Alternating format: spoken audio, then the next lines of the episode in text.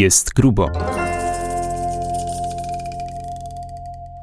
Jest grubo, czyli czy z otyłością chodzi się do laryngologa? Tak, tak, nie przesłyszeli się Państwo, bo z otyłością przynajmniej część z osób, które na tę otyłość chorują, powinno lub chodzi do laryngologa. I tu nie ma żadnego y, żartu ani dziwnego połączenia, ponieważ otyłość y, i problemy ze snem chodzą ze sobą w parze. A problemy ze snem chodzą w parze z laryngologią. I właśnie dlatego mamy dziś laryngologa ze sobą na pokładzie. Nasza nadwaga wpływa niestety na bezdech senny, o którym będziemy dzisiaj też mówić. E, z kolei jakość snu, to ile śpimy, jaki jest ten sen, wpływa na leczenie otyłości. Tutaj pojawia się takie błędne koło, e, o które zapytamy. Co zrobić, żeby w nie nie wpaść i co zrobić, aby z niego wyjść? Ja się nazywam Magdalena Gajda, jestem społeczną rzeczniczką praw osób chorych na otyłość. A ja się nazywam Małgorzata Wiśniewska, jestem dziennikarką medyczną, a to jest nasz gość, pan profesor Wojciech Kukwa, otolaryngolog ze Szpitala Czerniakowskiego w Warszawie. Otyłość, laryngolog, jaki związek? Skąd ten związek się bierze? E, związek bierze się stąd, że laryngolodzy zajmują się pacjentami z bezdechami, pacjentami z chrapaniem, czyli pacjentami, którzy mają problemy z oddychaniem w czasie snu. E, I to jest problem, który wynika z tego, że w czasie snu nasze drogi oddechowe w ogóle są węższe. E, I część z nas chrapie, część z tych chrapiących poza tym ma bezdechy, czyli ma przerwy w oddychaniu. I obecnie tak naprawdę najczęściej występującą przyczyną bezdechów, tych problemów takich, gdzie pacjenci przestają oddychać w czasie snu, jest właśnie nadwaga i otyłość. Na każdym etapie e, rozwoju otyłości przy nadwadze i pierwszego, drugiego, trzeciego stopnia e, występują te problemy ze snem, czy mogą nie występować? Czy one się nasilają w miarę jak rozwija się? Mogą nie występować, ale występują tym częściej, im, im wyższe jest BMI pacjenta. To znaczy, im bardziej mamy wyższą otyłość, większą otyłość, więcej kilogramów względem swojego wzrostu, jakkolwiek byśmy na to nie patrzyli, tym bezdechy są częstsze. I ten związek jest absolutnie liniowy. To znaczy, zarówno w górę, jak i w dół. Jeśli ktoś tyje, a dobiera kilogramów, a to wtedy jego oddychanie w czasie snu zazwyczaj, oczywiście nie u wszystkich, to nie jest absolutnie zero-jedynkowe jak wszystko w medycynie pewnie, nie jest tak, że zawsze tak się dzieje, ale u większości osób, jeśli tyjemy, to również coraz gorzej oddychamy w czasie snu. Koniec końców też coraz gorzej śpimy. Jakość snu na tym bardzo cierpi, a jeśli cierpi jakość snu, to też cierpi jakość naszego funkcjonowania w ciągu dnia. Czy płeć ma tu jakieś znaczenie? Czy to występuje częściej u kobiet mężczyzn? W ogóle bezdechy są zdecydowanie częstsze u mężczyzn. Przynajmniej w takim wieku, powiedzmy między 20, 20 a 50. U dzieci, który, z których też bardzo często, bardzo duża grupa chrapie i ma bezdechy. Chociaż dzieci bardziej chrapią niż mają bezdechy. Ale też dzieci z otyłością? E, no, u dzieci tym podstawowym problemem jest przerośnięty migdałek. I to jest taka klasyczna laryngologia dziecięca, czyli przerośnięty migdałek, chrapanie bezdechy, ale też w związku z tym, że w ogóle coraz więcej dzieci ma nadwagę i otyłość, to tym bardziej niestety te dzieci poza problemem migdałkowym też właśnie otyłość wpływa na bezdechy również u dzieci. Ten związek z otyłością, yy, powiedział pan, że jak oddychamy w czasie snu, to te mm, drogi powietrzne są węższe. węższe. Na czym to polega? Dlaczego? E, polega to na tym, że nasze gardło, przez które powietrze przepływa, nie ma w zasadzie żadnego rusztowania. Nos ma rusztowanie, tchawica, oskrzela mają rusztowanie, tam są chrząstki, które utrzymują światło dróg oddechowych. Natomiast gardło, e, no w zasadzie tam są mięśnie, które utrzymują drożność dróg oddechowych. W związku z tym, jak zasypiamy, to napięcie tych mięśni się obniża. Natomiast dodatkowo, jeśli jeszcze tyjemy, to, to nie jest tak, że tyjemy tylko w obrębie brzucha. Albo, albo, albo tak, albo tyjemy wszędzie, dokładnie. W związku z tym y, też jest tkanka tłuszczowa na przykład w języku, chociaż wszystkim się wydaje, że język to jest mięśnie, mięśnie, mięśnie. Nieprawda. W języku jest y, duża objętość tkanki tłuszczowej I naprawdę są e, bardzo ciekawe takie obrazowe badania, które pokazują, że im bardziej ktoś tyje, tym ten język mu się powiększa. I tak naprawdę coraz większy język coraz bardziej nas no po prostu zadusza. To, to w drugą działa. stronę, to w drugą I... stronę też to działa, to, tak? Że to. jak tracimy masę ciała, Dokładnie język nam chudnie. Tym, w związku z tym tak naprawdę leczenie pacjentów otyłych z bezdechami a, lub nawet pacjentów z nadwagą i bezdechami musi iść zawsze w parze jakieś tam leczenie nasze laryngologiczne czy inne, z tym, żeby redukować masę ciała pacjenta. To jest w ogóle klucz, podsta podstawa całego leczenia, zawsze. Ale powiedział Pan, że, że to nie zawsze u, u wszystkich pacjentów z otyłością ten mhm. bezdech stany występuje. Czyli są, jakie są jeszcze y, czynniki ryzyka, że, że, że on wystąpi? E, takie najbardziej typowe czynniki ryzyka e, to są czynniki, no właśnie, takie bardziej laryngologiczne, czyli drożność górnych dróg oddechowych, tak? Mhm. Czyli to, czy mamy drożny nos, to, czy mamy drożne gardło, czy mamy duże migdałki, czy mało. U dzieci to jest przede wszystkim trzeci migdałek, czyli ten migdałek, który sobie gdzieś tam siedzi na końcu nosa. I jeśli przerasta, no to dziecko nie jest w stanie oddychać nosem, musi oddychać buzią, dużo częściej chrapie i ma bezdechę. To są wady zgryzu. A, a więc ortodoncja, chirurgia szczękowo-twarzowa to są te wszystkie um, no, specjalności, które się zajmują, powinny zajmować pacjentami z zaburzeniami oddychania podczas snu. Jest taki pan profesor już bardzo, bardzo emerytowany. On jest Islandczykiem. I on, bo w ogóle bezdechy są taką chorobą, która się pojawiła no, niemalże nagle gdzieś tam w latach 70., 80. Wcześniej nie było nic takiego, znaczy było, ale nikt się tym nie zajmował. Ale co, farmacja wymyśliła, bo latach... lek po jakiś powstał? Nie, no w latach 70. w zasadzie powstało badanie nocne, czyli można było stwierdzić faktycznie jak śpimy i w ogóle sen zaczął być jakimś takim badalnym tematem, no bo wcześniej to wszyscy uważali, że okej, okay, no w dzień to się coś dzieje, ktoś ma nadciśnienie, albo ktoś ma cukrzycę, albo kogoś coś boli, a w nocy to się w zasadzie śpi, czyli nic się nie dzieje. Natomiast okazuje się, że no, noc jest strasznie ważna i bez, jako, bez dobrej jakości snu nasze życie bardzo często no, ulega, nieładnie mówiąc, kompletnej rozsypce. A, a więc wracając do, do pana, pana bardzo emerytowanego profesora, on mówił, że tak. Jak zaczynał w latach 70. E, historię tych bezdechów w Islandii, no to tam jest około 300 tysięcy ludzi. No to on sobie policzył, że skoro pacjentów z bezdechami jest gdzieś około 2%, to on ich znajdzie wszystkich i on sobie będzie obserwował wszystkich Islandczyków, którzy mają bezdechy. Natomiast no, troszkę mu się to pokomplikowało, bo w międzyczasie ilość osób, które mają nadwagę, mają otyłość, no, wzrosła dramatycznie. I w związku z tym tak naprawdę na dzisiaj pacjentów, którzy mają bezdechy jest nie 2%, tylko kilkanaście procent, czy nawet 20%. Kilka bezdechów można mieć w ciągu nocy. Natomiast e, jeśli ktoś ma więcej niż 15 na godzinę, czyli dusi się 15 razy w ciągu godziny lub częściej, to znaczy, że ma albo umiarkowaną, albo ciężką chorobę. Takich osób w Polsce, które mają co najmniej 15 przerw w oddychaniu na godzinę snu, szacuje się, że jest około 3,5 miliona. 3,5 miliona? 3,5 miliona. To więcej niż Warszawa. No tak. Z przyległościami. Jak obrazowo przedstawić taką przerwę w oddychaniu? Bo ja często widziałam e, nie tylko osoby, e, nie tylko osoby z nadwagą czy z otyłością, ale również osoby szczupłe, które e, na przykład śpią z otwartymi ustami i nagle chwytają gwałtownie powietrze, tak jakby się zatrzymało. Czy to jest właśnie mhm. bezdech? Mhm. I jak ten bezdech długo może trwać? A, bezdech może trwać długo, bezdech może trwać nawet minuta czy dłużej. Natomiast zwykle te, te bezdechy, które są w ogóle liczalne i które my gdzieś tam w czasie badania nocnego zliczamy, mm, to są te, które trwają nie krócej niż 10 sekund. Czyli jeśli nie oddychamy przez 10 sekund lub dłużej, to znaczy, że mamy bezdech. Proszę mi wytłumaczyć mechanizm. No skąd się to bierze? Zapominamy oddychać? Jest, jak to jest? Płuca się nie domagają powietrza? Jest też taki typ bezdechu, gdzie zapominamy oddychać. To znaczy jest bezdech centralny, tak? czyli taki, gdzie um, no, głowa nie wysyła sygnału do mięśni oddechowych, nie ma wdechu.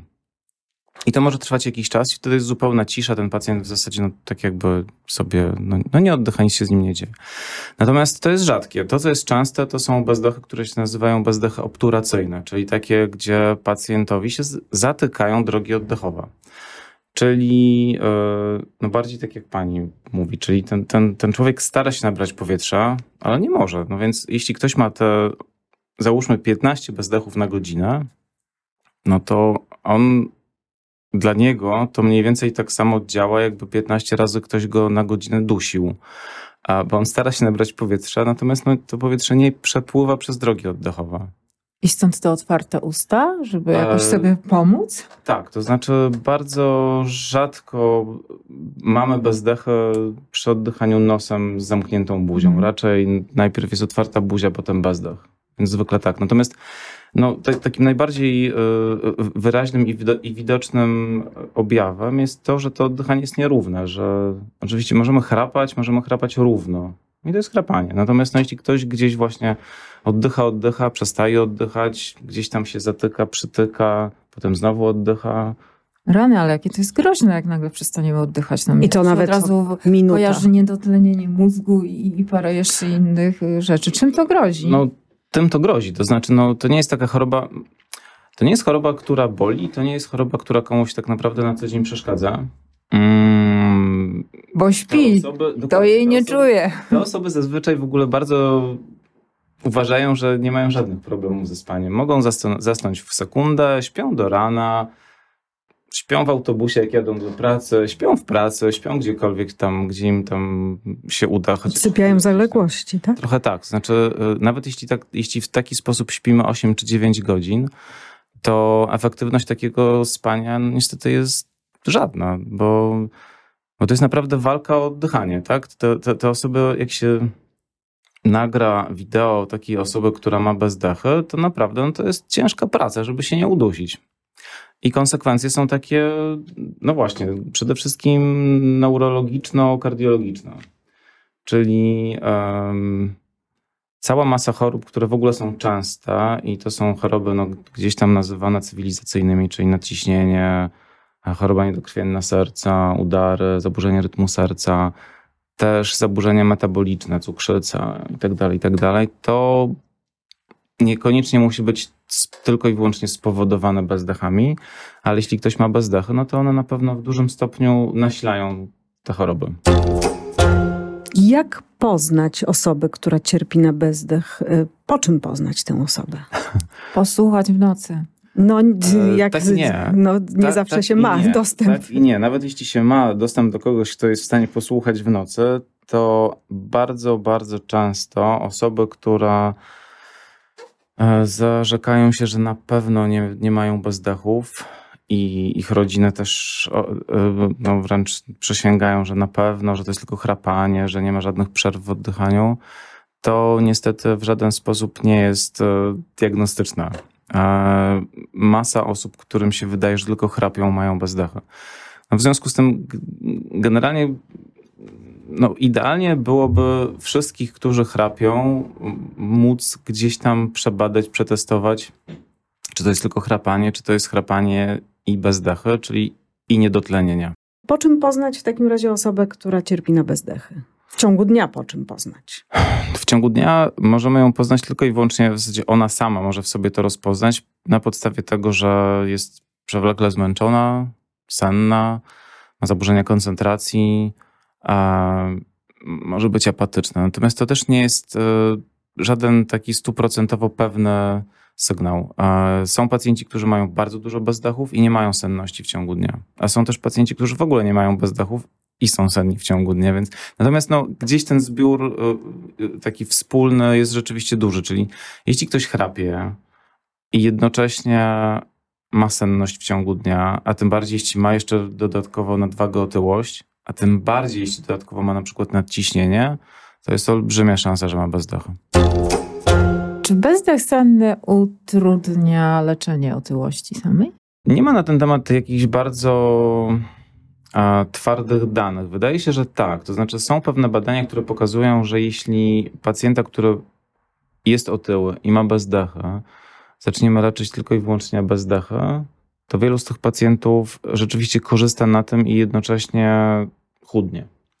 E, są też badania takie, które pokazują, że jeśli mamy pacjentów, którzy mają otyłość i bezdechy i zaczniemy ich leczyć na bezdechy i jednocześnie damy im dietę, to oni dużo lepiej e, będą, jakby szybciej będą chudli niż ci, którzy tylko dostaną dietę. Dlaczego? Natomiast dlaczego? No pewnie dlatego, że jeśli ktoś ma dużo bezdechów i najzwyczajniej w świecie się nie wysypia i jest zmęczony, a to jego chęć do jakiegokolwiek wysiłku fizycznego w dzień jest bardzo mizerna.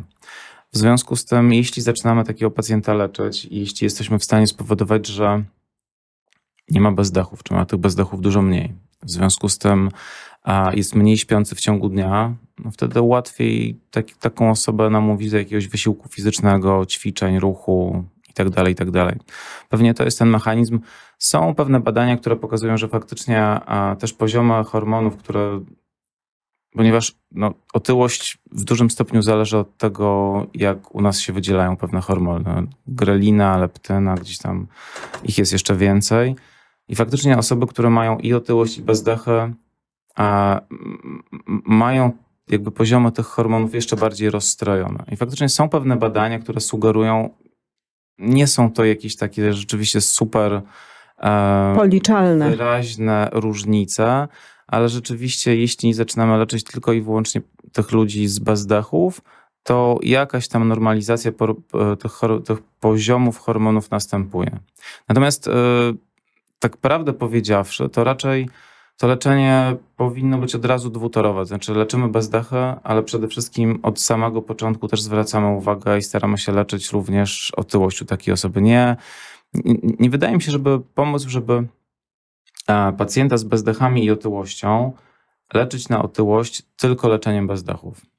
Raczej jest tak, tym bardziej, że no wchodzą coraz bardziej skuteczne metody leczenia farmakologicznego, nie bezdechów. Nie. Nie. Bezdechów nie, nie ma żadnego leku na bezdechy. Jest lek, są powoli leki na otyłość, tak?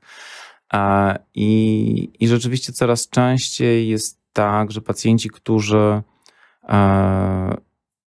których głównym problemem w ich odczuciu nie jest otyłość, ale bezdechy, zmęczenie w ciągu dnia, senność, te objawy dzienne, to jednak mimo wszystko oni są leczeni jednoczesowo i na bezdechę, i na otyłość. To jak się leczy bezdechy w takim razie? Jaka jest metoda leczenia bezdechów? E, żeby pacjenta leczyć na bezdechy, no to trzeba najpierw go zdiagnozować. I to też jest dość istotna rzecz. To znaczy, e, jeśli ktoś przychodzi do laryngologa i chce być leczony na chrapanie, to e, no, niestety czasem się tak nadal zdarza, że ci pacjenci gdzieś tam ulegają jakimś zabiegom laryngologicznym bez żadnego badania snu. To znaczy, oni nie mają wcześniej żadnego badania, uznaje, uzna, uznaje się, że taki pacjent po prostu sobie chrapie i już.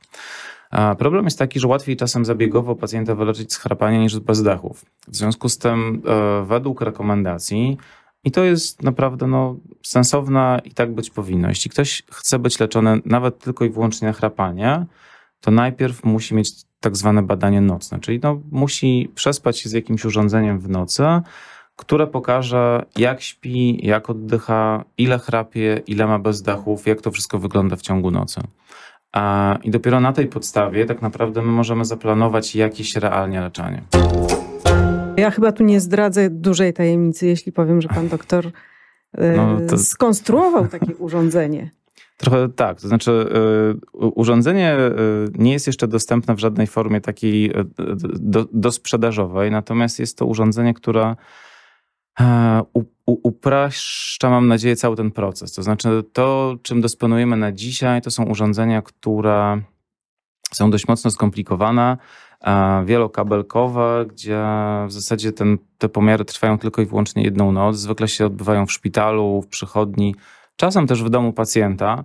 Natomiast no, prawie zawsze to jest jedna noc i na podstawie tej jednej nocy gdzieś my sobie planujemy leczenie takiego, takiej osoby.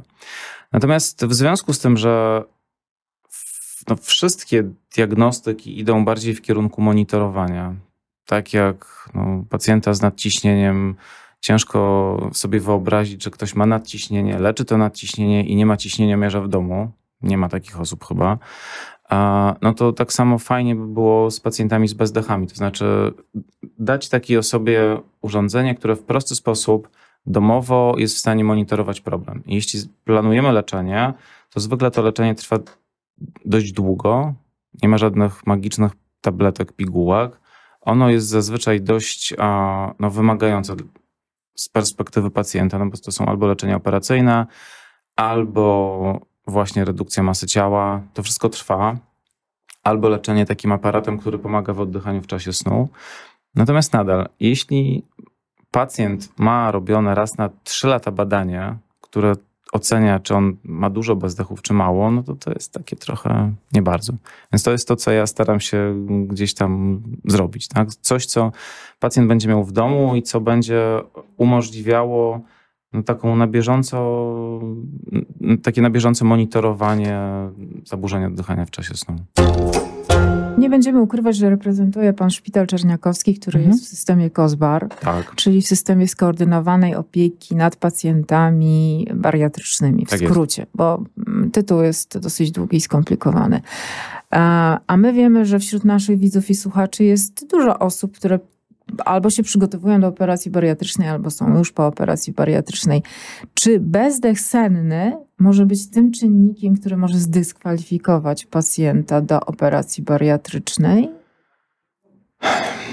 Szczerze mówiąc, nie wiem, jak to jest formalnie opisane w, całym tym, w całej procedurze. Natomiast e, z perspektywy ogólnie bezpieczeństwa pacjenta, to na pewno tak jest. To znaczy, znieczulenie ogólne, które jest wymagane do operacji bariatrycznej u osoby, no która ma rzeczywiście dużą otyłość, no jest jakimś ryzykiem, dużo większym niż y, znieczulenie ogólne u pacjenta, który ma BMI 28. W związku z tym, y, co więcej, masa, ol, olbrzymia grupa pacjentów a kierowanych do leczenia bariatrycznego ma również bezdechę. E, w związku z tym w większości krajów są takie rekomendacje, żeby ci pacjenci no, byli również diagnozowani, choćby w jakiś prosty, e, ankietowy sposób, czy występuje u nich wysokie ryzyko występowania zaburzeń oddychania podczas snu. Jeśli tak, to powinni mieć badania nocne i jeśli badanie nocne potwierdzi, że mają bezdechę, no to faktycznie powinni być leczeni. I to, co jest robione w szpitalu czerniakowskim, to faktycznie taka procedura jest, jest jakby bardzo ściśle przestrzegana. To znaczy pacjenci, którzy są kierowani do operacji bariatrycznej, wstępnie są diagnozowani czy screeningowani ankietowo i jeśli występuje u nich duże ryzyko występowania bezdechów, mają badanie nocne. U nas w oddziale wykonuje się te pełne takie badania nocne, to się nazywa polisomnografia, czyli to pełne badanie snu. A, I my no, jesteśmy w tej szczęśliwej sytuacji, że robimy tych badań trzy każdej nocy, włączając w to sobotę i niedzielę. Oczywiście no, czasem nie, ale... Trzy każdej trzy nocy każdej badania. Nocy, więc to wychodzi no, generalnie gdzieś tam między 70 a 80 badań w każdym miesiącu robimy. Tak duże jest zapotrzebowanie. Tak, jest naprawdę już dość długa kolejka do, do, do tych badań. Dosłownie parę dni temu e, konsultowałem panią, która wstępnie, no, według niej, okej, okay, rzeczywiście ona powiedziała, że tak, chrapie bardzo, natomiast nikt nigdy wcześniej nie, nie zwrócił jej uwagi, że może mieć bezdechę. Taka pacjentka, która gdzieś tam już jest w tej ścieżce E, przygotowania do operacji bariatrycznej, miała badanie nocne i e, wyszło jej, że ona ma 75 bezdechów na godzinę. Na godzinę? A w godzinie jest 60 minut. Więc ma więcej bezdechów niż oddycha. Niż minut. Niż minut w godzinie. Więcej nie oddycha niż oddycha. Hmm. Czy została zakwalifikowana operacji, czy najpierw e, rozpoczęto leczenie tego bezdechu?